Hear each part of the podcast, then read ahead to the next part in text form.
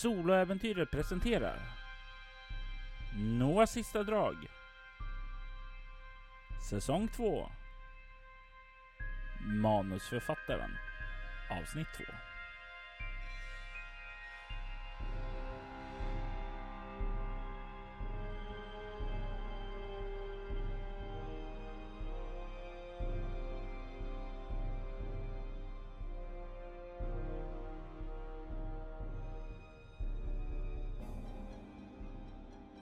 Rafael Lemarchand fick i uppdrag av äldste French, av äldsten Franciscus Black i uppgift att undersöka manusförfattaren Jacob Stone och se om det fanns någon koppling till Legion.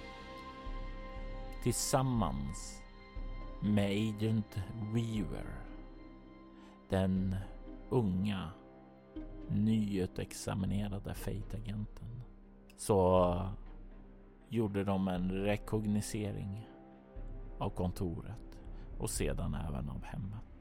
De tog sig in där och fann på grannhuset en plats, en ritualplats med tre offer i en Legion-symbol. Tre offer där en av dem var väldigt, väldigt lik Agent Weaver själv. Rafael, du kallar ju dit förstärkning och när vi glider in i berättelsen så har de nu spärrat av området och håller på med en teknisk undersökning. Var befinner du dig då? Jag har tagit undan äh, Agent Weaver till äh, en plats lite, lite längre bort på taket äh, bortanför den här själva ritualplatsen så att han slipper stirra på vad det är nu är för offer som ligger och är extremt lik henne. Jag tänker mig att du kan få slå ett lätt slag med utstrålning kameleont. Tio. Du kan ju se att hon är skakad av det här. Hon har ett minne av att finna offer på liknande sätt. Men det är nog kanske inte det som skrämmer henne mest. Det är faktiskt det att ett av offren påminner om henne själv. Men, och den här detaljen, den snurrar ju där i bakhuvudet först där hos dig. Och det är någonting där också som klickar för dig. Det var en annan man där, en ung man. Och som var en gammal spansk man. Den här unga mannen, han påminner lite grann om den här Agent Greg Barton borta i Castle. Det finns därmed en koppling utseendemässigt till två av era fejtagenter. Och då när du säger påminner, betyder det är väldigt lik eller har? Det är tillräckligt lik för att man vid en första snabbt ögonkast skulle kunna ta miste på dem. Jag förstår. Um, jag uh, försöker dra mig till minnes ifrån Agent Weavers personalakt ifall hon hade någon, några syskon. Gärna en tvilling. Hon hade inga syskon. Eh, hon växte upp i ett eh, fosterhem eh, utan eh, särskilt mycket kärlek. Där det var ett dåligt hem. Där de tog in barnen mer eller mindre för att få eh, bidrag för dem. Det var faktiskt därför som eh, hon eh, hamnade på ungdomsanstalt. För hon började stjäla saker. Inte för att hon behövde saker själv, men för att se till att hon skulle kunna ge kläder och mat till de andra på det här fosterhemmet där. Jag förstår. Och du får väl också en känsla av att eh, enligt de uppgifter du hade så har du en känsla också av att Alice var en person som var beredd att göra det som behövdes för sina syskon. Att de betyder väldigt mycket för henne. Eh, jag frågar Miss Weaver, hur, hur står det till? Det känns... Det känns obehagligt. Jag, jag börjar samla mig nu men, men... Då jag såg den där brottsplatsen så kom det tillbaks till mig. Mordet på far Clarence. Sen när jag såg den där kvinnan. Hon som påminner om mig. Det blev för mycket.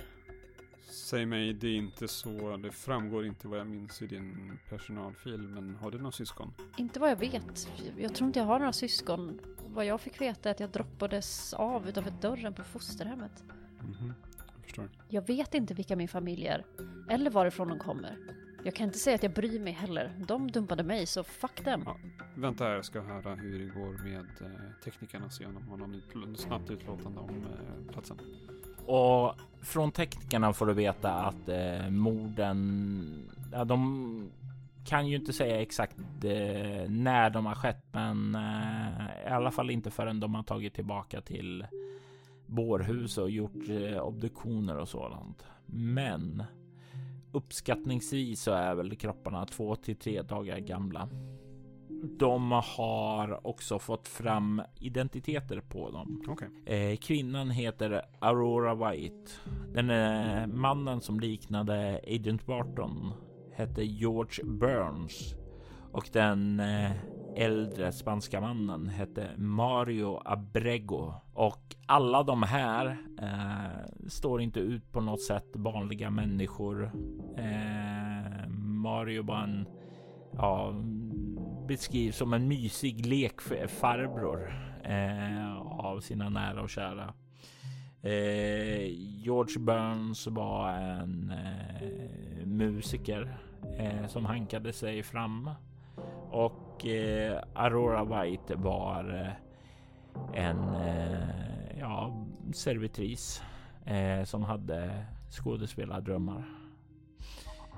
Det eh, som de här har gemensamt är att de är alla anmälda som försvunna av sina nära och kära.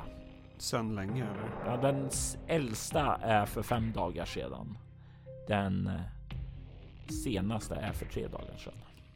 Fem, fyra och tre dagar sedan har de anmälts försvunna.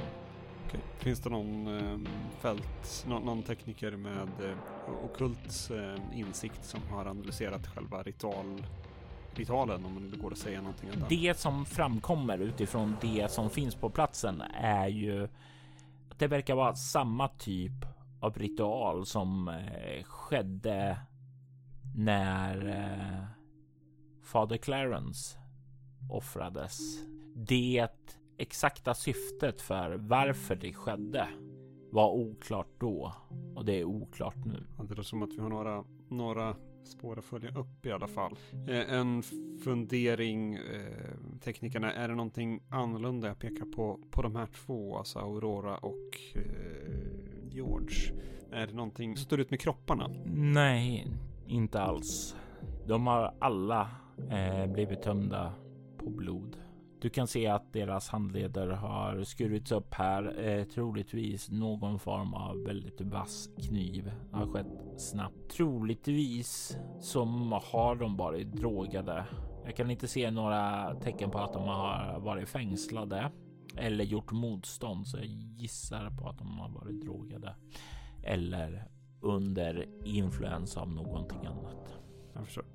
Vi behöver göra en, en obduktion av de här liken för att se om det är någonting som sticker ut. Vi kommer att ordna det. I inget övrigt så är vi en första anblick kring själva platsen. Nej, det är förvånansvärt clean. Eh, Det har varit eh, lite blåsigt på sistone, så om det har funnits något mer bevis här så kan det ha blåst bort. Jag förstår. Ja, vi behöver göra en, eh, även en genomgång av, eh, eh, av, av lägenheten. Eh, Jag har ett team som håller på att göra det också. Ehm, jag går bort till Agent Weaver. Fick du med dig anteckningsboken? Eh, Hon nickar och eh, fiskar upp den ur fickan och håller fram den mot dig. För det var en kalender, eller hur också? Ja, det var en kalender. Tittar jag om det står någonting som hände för fem dagar sedan, för fyra dagar sedan och för tre dagar sedan. För fem dagar sedan, då Mario Abrego blev kidnappad, så står det att eh, vi borde göra lite paella till middag se till att införskaffa ingredienser. Den fjärde dagen då George Burns försvann så står det Vi är lite uttråkade. Vi kanske borde gå till klubben och lyssna på lite härlig musik. Vem vet, vi kanske får med oss någon musiktips hem. Och den sista dagen av de här tre datumen. Den dag då Aurora White blev kidnappad så står det Vi är sugna på lite fika. Kanske ska vi gå och köpa oss något gott och ta med oss hem. Står det någonting, de, alltså de, dels står det någonting på dag två och dag ett kanske, alltså igår och i förrgår. Och står det någonting eh, idag eller i framtiden? Nej, då är det tomt. Det är som om den tredje dagen där så har det inte noterats mer. Okej, så det finns inga, och det finns inga framtida eh, anteckningar i kalendern? Nej, det är inte så att det är inplanerade möten står om står, utan det är snarare som om en person har använt den här fickkalendern snarare som dagbok. Okej. Hur långt tillbaka sträcker den sig? Den eh, sträcker sig några veckor tillbaka. Och det finns anteckningar några veckor tillbaka alltså? Inte varje dag, men lite där och där av synbart harmlös kvalitet som eh, vi såg till att städa upp kontoret idag. Vi ska boka in ett möte med vår tandläkare. Vi ska fylla på kaffefiltrarna på kontoret för det är slut. Alltså synbart normala anteckningar bortsett från det faktum att det står alltid vi. Mhm.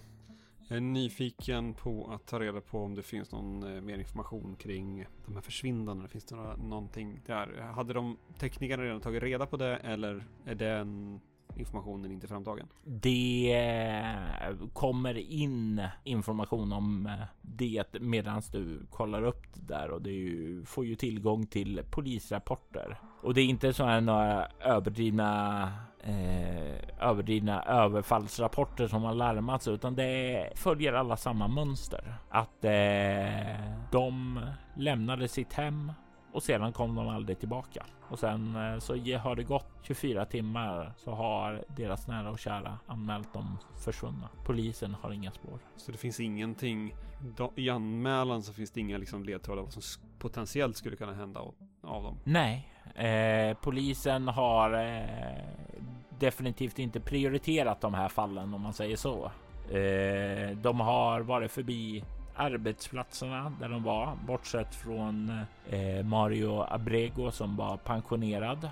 Eh, där var de på det café som han brukade hänga på. Och alla mm, har ju sagt att jo, men vi såg henne här och sen gick han. Och det är där på vägen tillbaka som de har försvunnit. Det är ingenting att det har rört sig mystiska personer i, runt kaféet eller på klubben. Ja, det kanske gör, men, men ingenting som är rapporterat i alla fall. Det verkar som om de helt och hållet blivit svalda av jorden mer eller mindre. Eh, utan några ledtrådar så är det ju i stort sett hopplöst för polisen som får in många sådana här typer av rapporter. Eh, så det har ju hamnat längst ned i deras fall. Ja, vi har ju kontoret att kolla. Så jag, jag går till Edith Weaver är du redo att äh, återgå och äh, kolla kontoret? Äh, jag tror att vi faktiskt kan kosta på oss att fixa en husrannsakan. det här är skäl nog för att leta efter en potentiell mördare. så jag ger mig i kast med att dra den juridiska vägen för att få fram en, en husrannsakan. Så att, men du är redo? Jag är redo, chefen. Bra, då sa jag och se till att eh, fram en husrannsakan. Nu har vi ju ganska bra fog för en husrannsakan. Det som på engelska kallas för probable cause. Ja, precis. Som sagt var, ni tar er ner till er bil och du är den som får köra den eftersom Agent Weaver inte har körkort. Men det är inga problem för dig att få fram en husrannsakan och ni får vänta en liten stund i bilen innan det är klart. Men det är inte en lång stund. Här, Fate har en god relation med lagväsendet och med de bevis som ni fann utanför Jacobs lägenhet så är det nog för att ni ska kunna gå in och kolla på hans kontor. Um, då gör vi det tillsammans med, um, med någon typ av uh, backup. Vad för typ av backup vill du ha? Jag tänkte bara att det finns på standby personer som med, med vapen helt enkelt som kan ta sig in om det skulle innebära någon typ av konfrontation som vi inte kan hantera själva. Så en, eh, några beväpnade eh, agenter eller om man tar lokala polisen som support. Ja, det är inget problem. De kan vänta utanför så att mm. det men bara så att vi har med potentiell radiokommunikation kan, kan kalla upp dem. Ja, och ni rör er sedan in eh, i själva lokalen och kommer ju fram till där desken och du kan se hur säkerhetsvakten kollar upp och säger ja. God dag. Mitt namn är agent Le Marchand. Vi har en eh, husrannsakningsorden för att göra en genomsökning av eh, Stone Productions. Och han håller fram handen. Absolut, får jag kolla? Absolut, jag papper. Han tar upp, kollar lite på den och ganska snabbt identifierar den som ja, men det här verkar stämma och han säger eh, absolut. Eh, jag släpper upp er. Vet du ifall det är någon på kontoret nu? Ja, det vet jag och nej, det är det inte. Okay. Mr Stone har inte varit här på fem dagar tror jag. Och det är ingen annan som varit på kontoret heller? Jo, för två dagar sedan var städerskan där. Okej. Okay. Eh, och det är ingenting att anmärka på kontoret vad du har sett? Nej. Ja, vi tar oss upp. Ni åker upp till Stone Productions. Kan kliva ut i de ödsliga lokalerna. Det står ju tomt här, bortsett från ett rum. Det kontor där Jacob har haft. Det kontor som Jacob har haft. Du kan se där att det finns en dator uppställd med skrivare. Du kan se att det på skrivborden ligger det lite saker. Det finns en telefonsvarare. Det är en eh, papperskorg där. Det finns några arkivskåp och eh, även en liten hylla med lite böcker. Tänk dig lite grann så här researchbibliotek där som en manusförfattare skulle kunna ha om han vill kolla upp saker. Trots allt, internet det fanns ju på den här tiden, men det var ju inte lika utbrett som idag. Men jag ser inte någon, någon person här inne alltså? Nej, allting är ödsligt och nedsläckt. Börja med att tända lampor så man ser något här inne.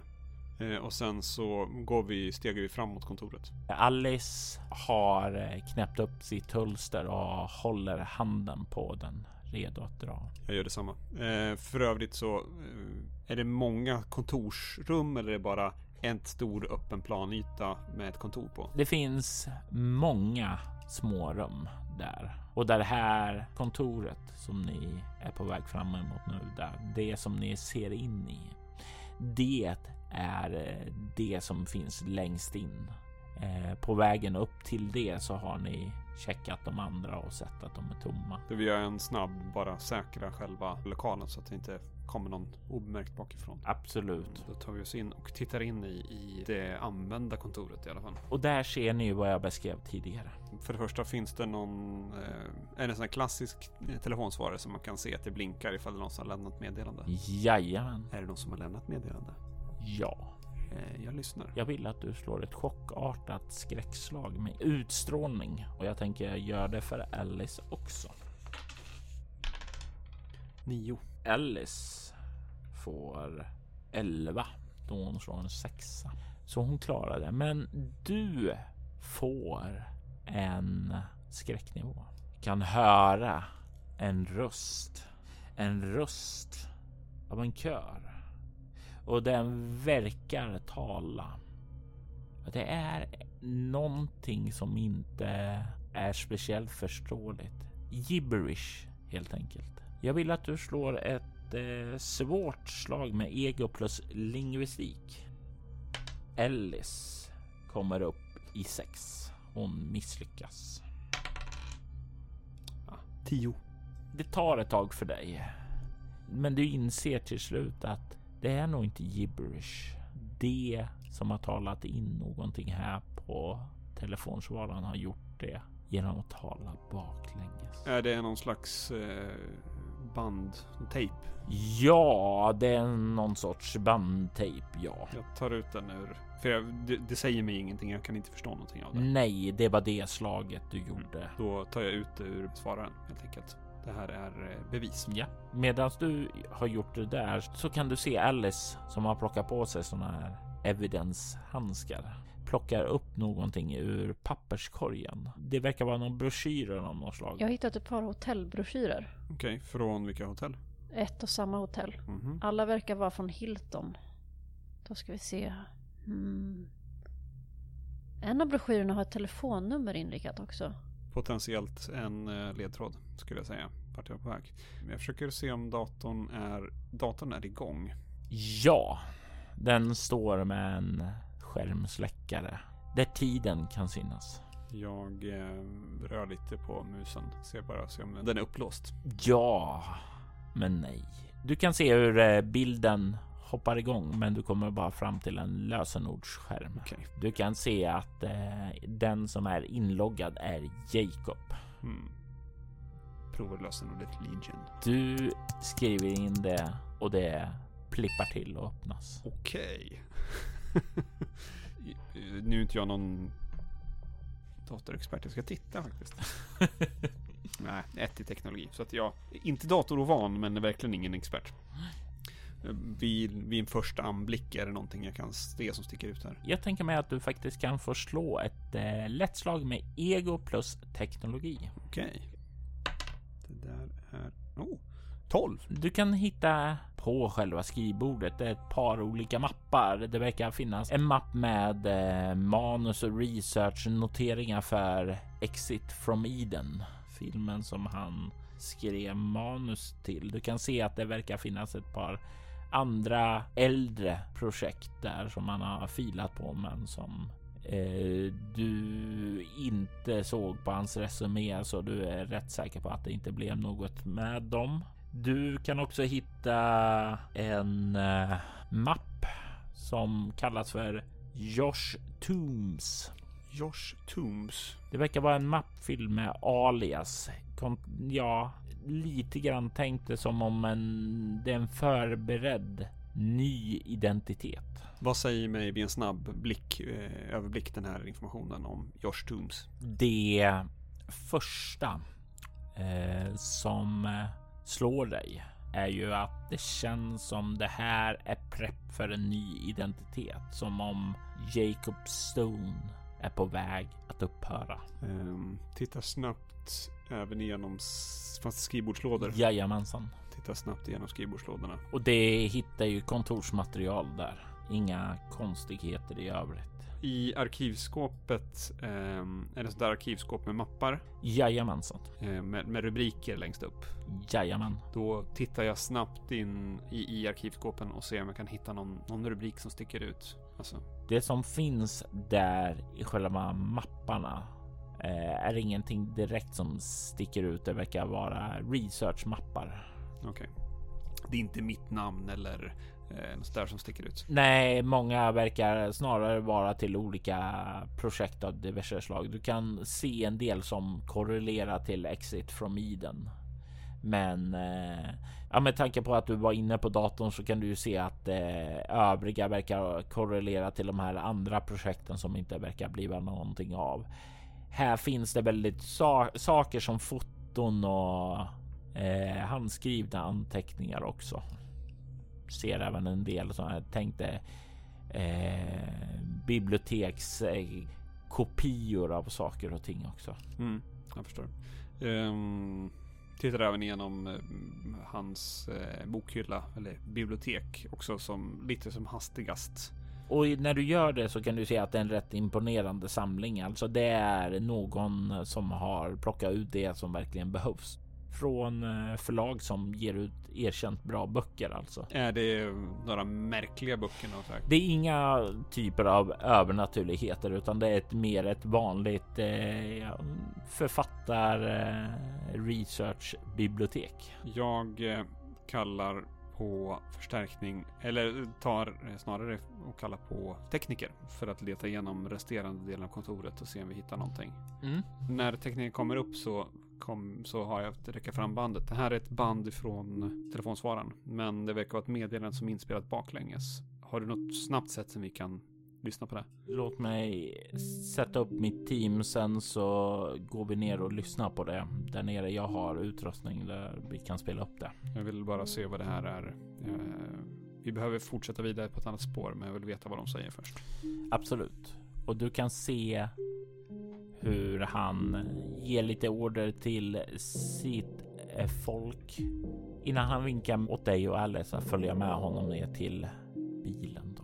Ni kliver in i den här lilla vanen då och han eh, går fram till det lilla teknikbordet som finns där och eh, trycker in kassetten och eh, spelar upp det först och gör lite justeringar där och börjar spela det baklänges då.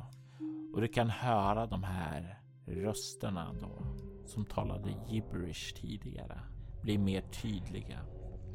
Fate är ute efter er. Precis som vi förutsåg.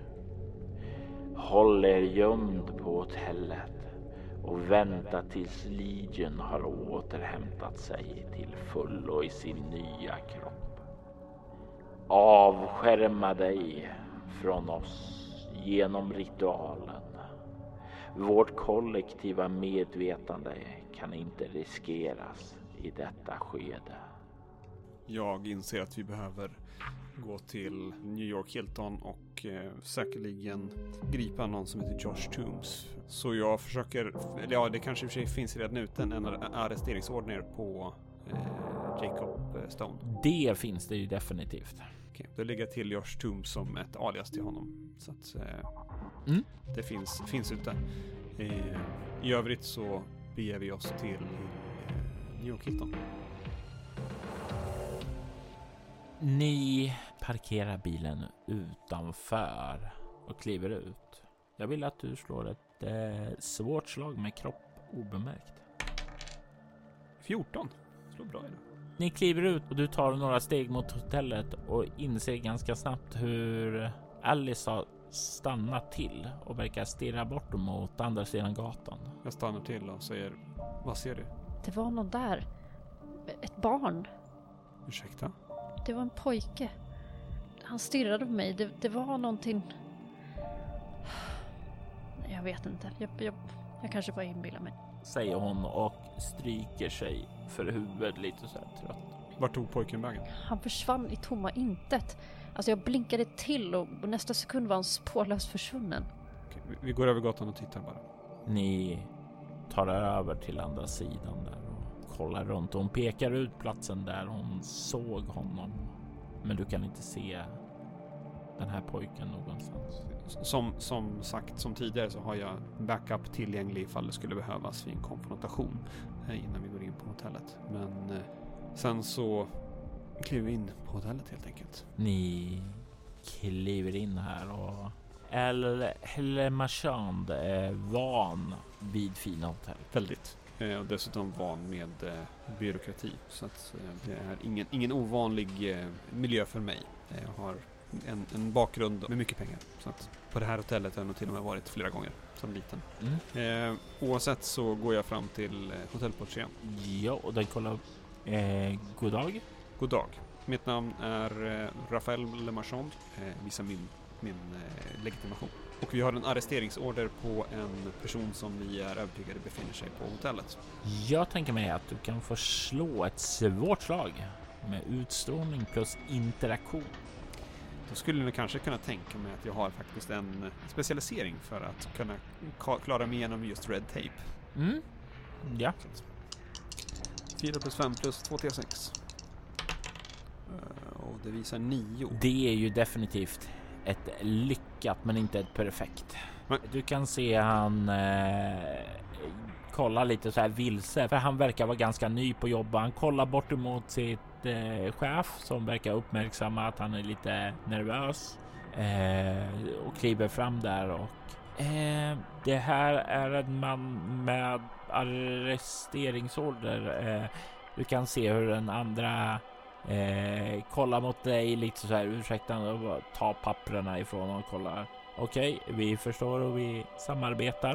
Eh, det finns en person som vi, eh, vi vill säkerställa ifall han finns på hotellet. Men eh, antagligen är inskriven under namnet Josh Toombs eller Jacob Stone. Låt mig kolla här.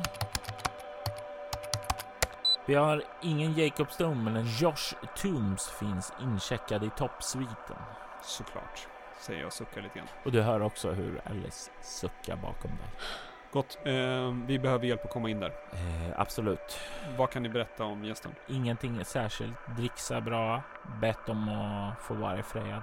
Vill inte ha någon städning eller något sådant. Hur långt har han eh, betalat? Han har betalat eh, veckan ut. Ja, jag kallar på förstärkning så de finns eh, på hotellet. Och du ringer det där samtalet medan ni går fram emot hissen och eh, väntar på att den ska komma ned. Ja. Och därefter så kliver ni in i hissen. Återigen så osäkrar Hallis sitt hölster. Gott. Vi behöver fånga honom, arrestera honom levande. Han har vital information för att vi ska få reda på mer om, om Legion. Hon nickar. Du kan se att hon försöker samla sig. Liksom. Hon vet att det står mycket på spel och det är lite grann den här också känslan där att det här är inte bara ett fall för henne. Det är personligt också. Men samtidigt så är det, hon vet att hon är ny och grön och att det hänger mycket på att eh, hon måste bevisa sig själv nu. Så det är flera olika känslor som verkligen springer igenom henne just nu. Det gäller att hålla huvudet kall. Vi vill inte provocera våld i Jonathan, som sagt gripa personen i fråga om möjligt. Vi har tillgänglig eh, backup ifall det blir en fysisk konfrontation. Ja, jag förstår. Ja, gott. Ja, vi tar oss upp till, till eh, sviten och inväntar dessutom tills att förstärkningarna finns tillgängliga. Ja, Så att vi inte rusar in själva och så kommer förstärkningen en halvtimme senare. brickorna är uppplacerade på brädet och du gör det första draget. Hissdörren plingar till och du stirrar ut i toppsviten. Bakom dig står Alice, andas tungt. Portieren står längst bak och väntar bara på att ni ska gå härifrån så han inte ska vara en del av er tillslag. Jag eh, kliver in i toppsviten. Och du kommer ju ut där och kan ju se ut. Det är väldigt fint i luxuöst hotellsvit. Och du kan se att det finns en balkong där. Dörrarna ut dit är öppna. Och borta på balkongen så kan du se en man stå i en fin kostym och verka stirra ut över New York. Han tittar inte åt det hållet vi kommer ifrån alltså. Han har ryggen emot er. Nu försöker vi ta oss fram. Jag försöker ta- ta mig fram tyst mot dörrarna med pistolen höjd. Och när du har dragit in så har Alice dragit sin. Jag vill att du slår ett kropp obemärkt. Det kommer de andra två också att göra. Alice får ytterligare en sexa. Off. Tio slag. Hon kommer upp i 19 Shit. och Jacob kommer upp i 20. Du kan ju lägga märke till att Alice verkar väldigt, väldigt duktig på att röra sig tyst. Det är definitivt något som är värt att notera i hennes mapp som en specialkunskap. Ni rör er halvvägs över vardagsrummet och det är då som kan höra där utifrån. Vi har väntat på er. Välkommen. Mr Stone, stanna där ni är. Ni är arresterad. Vi har inte planerat att gå någonstans. Som sagt var, vi har väntat på er. Faith Yngel. Ställ er på knä med händerna ovanför huvudet. Han vänder sig om och kollar mot er. Han ler. Kan se hans unga oskuldsfulla ansikte. Det är någonting väldigt, väldigt rent och oskuldsfullt över det. När han kollar mot dig och säger Vi ska inte gå någonstans. Bra. Ställ er på knä med händerna över huvudet.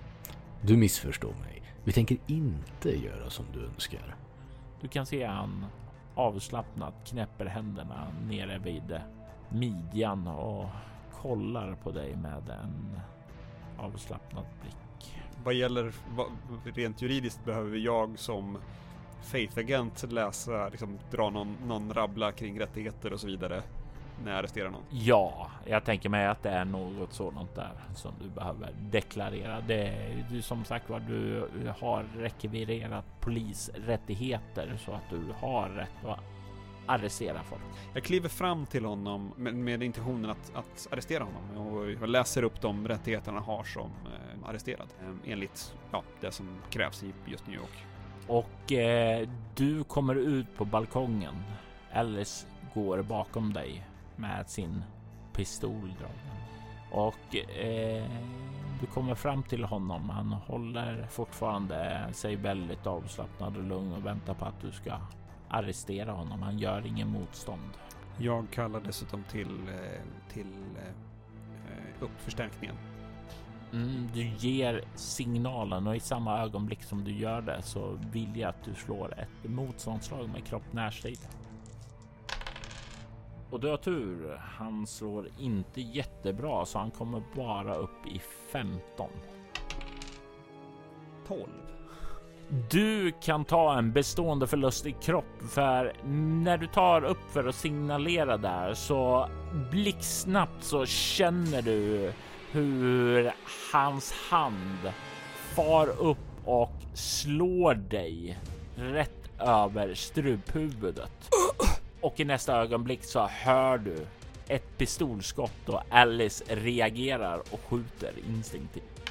Och hon slår en etta för första gången idag. Men det innebär att hon kommer upp i nio.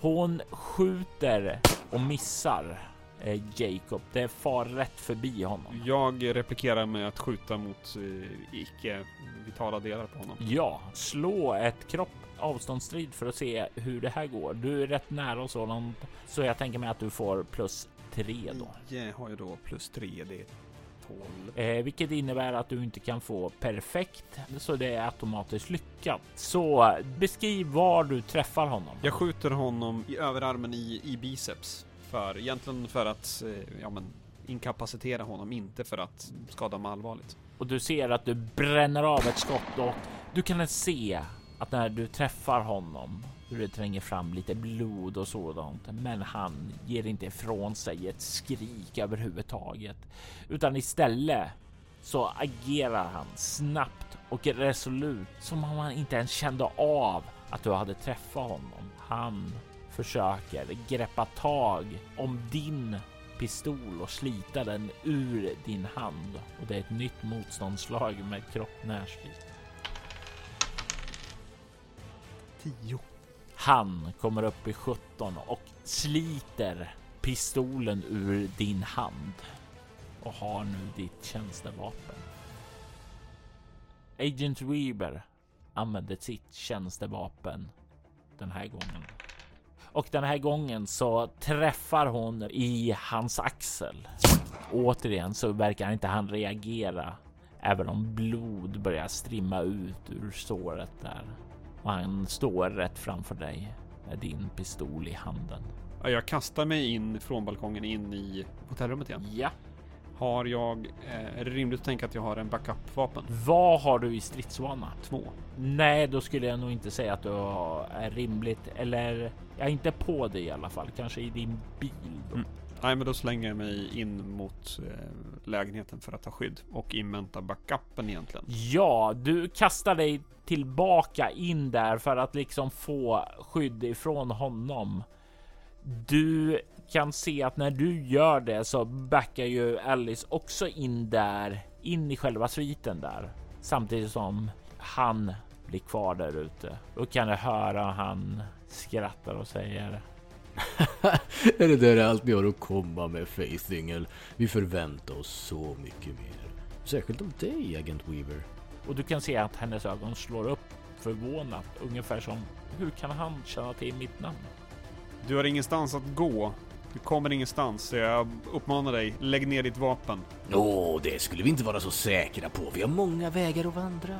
Vi är inte bundna av några kedjor, inte som dig, Agent Weaver. Du är blott en slav på ett större bräde. Du är en marionett som kontrolleras av din mästare. Vi?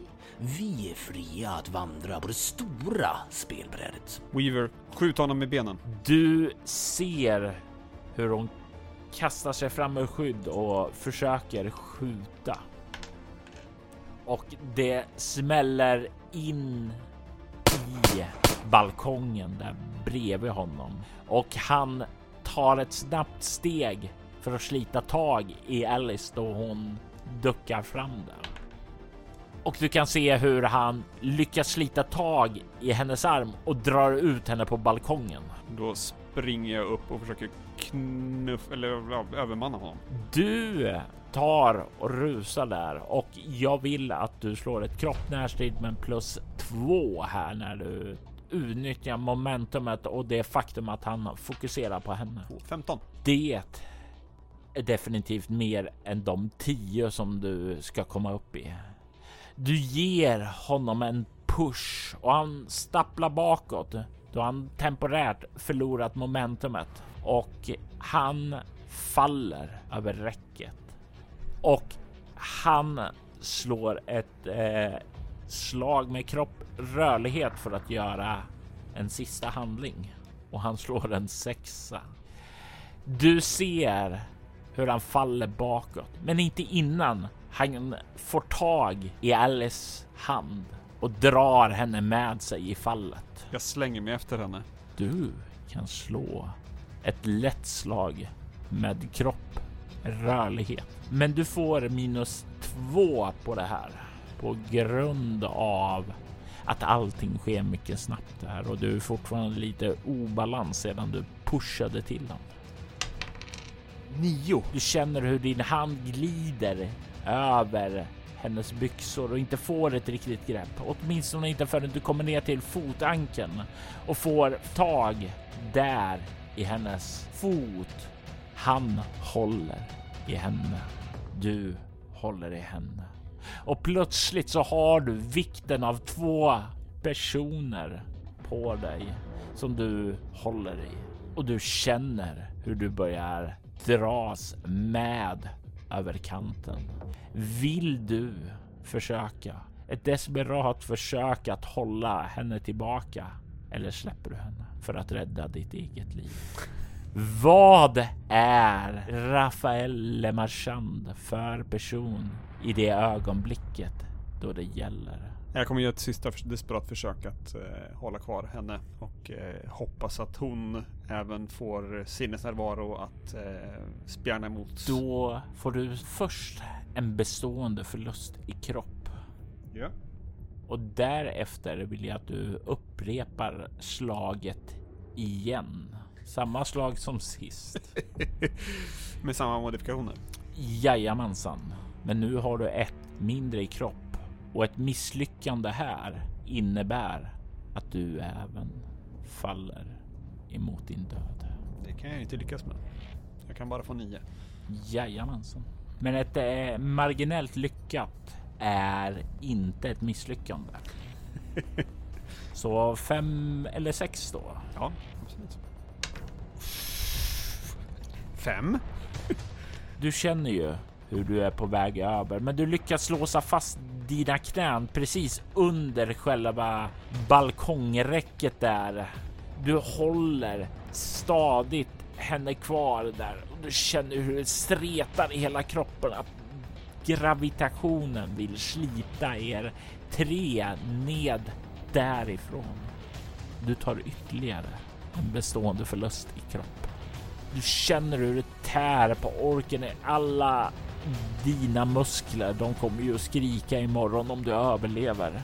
Och i nästa ögonblick så känner du hur du tappar greppet om Alice. Och vad går genom ditt sinne när du tappar greppet? Du känner bara att hon glider ur. En enorm besvikelse eh, att jag misslyckas. Det här är ändå eh, dels att misslyckas att fånga Jacob levande. Dessutom utsätta en ung agent i en sån här situation. Det är... Än så länge är det inte rullgardin ner för att just nu är det så pass högt eh, adrenalinpåslag så att jag, jag försöker göra allt jag kan för att liksom fånga henne eller göra någonting för att eh, få tag på henne. Men hon är ur din grepp. Jag vill att du slår ett chockartat skräckslag med utstrålning. Nio. En skräcknivå när det här väller över dig. Du hör Jacobs skratt då han faller nedåt. Han garvar hela vägen ned emot sin död. Jag, jag tittar ner över räcket och skriker NEJ! Och du lägger märke till att du inte kan se Alice. Men du kan se något annat. Du kan se en kråka som börjar flaxa uppåt från den plats där Alice föll ned. Den flaxar uppåt och landar på balkongen och du kan se i nästa ögonblick hur den här kråkan skiftar och i nästa ögonblick så kan du se transformationen från den här kråkan till Alice. Du har hört talas om folk med dessa gåvor tidigare, men du har inte sett dig själv. Du förstår nu att Alice är vad som kallas en skiftare. En människa med förmåga att kunna ta djurform. Du kan se hur hon trillar ihop av utmattning och glider in i medvetslösheten. Och du hör avlägsna skrik ifrån folkmassorna där nere som just nu har bevittnat en manusförfattare falla mot sin död. Men du står kvar här uppe, ensam och bara vid medvetande. Jacob Stone är inte längre ett hot. Men svaren som han eventuellt kunde ha är borta med honom. Under de kommande dagarna så samlas all form av bevismaterial ihop. Rafael Lemarchand gör som alltid det bästa av situationen. Det finns saker att gräva här i för Fates skull och för sin egen skull. Kanske har han en möjlighet att bygga någonting här med sin nya unga agent. Sakta börjar han tillåta sig känna ett hopp. Kanske har han också en protege som äldsten Franciscus Black. Kanske ska han kunna ta ett steg uppåt på karriärstegen. Rafael känner ett hopp om framtiden. I alla fall tills den dag på kontoret då telefonen ringer och han ser numret från äldste Franciscus Black. Noahs sista drag är en berättelse skriven, ljudlagd och spelledd av Robert Jonsson till rollspelet Bortom som ges ut av Mylingspel. I detta avsnitt hör vi Jonas Karlsson som den bittra Fate-anställde Rafael Lemarchand. Anneli Öhman från Rollspelarna som den nyutexaminerade Fate-agenten Alice Weaver. Och Pontus Kjellberg från Spelhyllan som manusförfattaren Jacob Stone. Detta avsnitt klipptes av Cornbray Production, ett företag som hjälper dig med allt från att starta upp en podd till att klippa och producera den. Du hittar den på kvarnbergproductions.com och länkar till deras kanaler hittar du i avsnittets inlägg. Temamusiken till Noahs sista drag gjordes av Per Holmström. Övrig musik gjordes av Airy, Apokryfos, Atrium Carceri, Kristoffer Mo Ditlevsen, Cities Last Broadcast, Hampus Neselius, Jon Björk, Kammarheit, Magnus Erlandsson, Randaldo och Skrya. Apokryfos, Atrium Carceri, City Last Broadcast och Kammarheit ges ut av bolaget Cryo Chamber som ger ut stämningsfull ambient musik som är perfekt vid ditt spelbord. Länkar till dem och andra artister finns i avsnittets inlägg. Soloäventyret är en actual play podcast där vi spelar rollspelen Bortom och Leviathan. Ni kan komma i kontakt med oss via mail på info.bortom.nu. Det går även att följa oss på Instagram och Twitter som att spela bortom, på Facebook samt på bortom.nu. Känn er även fri att spana in vår spin-off-podd Allt och Schwider. Där spelar vi det klassiska rollspelet Drakar och Demoner samt Valerie Chronicles där vi följer en nybliven vampyr i en värld av mörker. Du hittar mer information om båda poddarna på bortom.nu. Vill du stödja Roberts fortsatta kreativa skapande kan du göra det på patreon.com snedstreck Robert Jonsson. De som backar får tillgång till material i form av extra poddar. Ni är välkomna att lämna recensioner om podden på både Facebook och i era poddappar. Det uppskattas djupt av oss och kan leda till extra belöningar för er. Mitt namn är Robert Jonsson. Tack för att ni har lyssnat. Vi vill ta tillfället i akt att tacka, hylla och hedra våra Patreon-backare. Morgan Kullberg, Daniel Lantz, Daniel Pettersson och Ty Nilsson. Ert stöd är djupt uppskattat. Tack!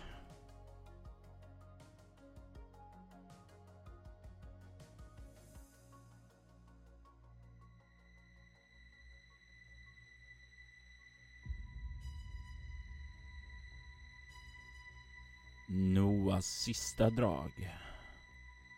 Säsong 3. Återvänder 2024.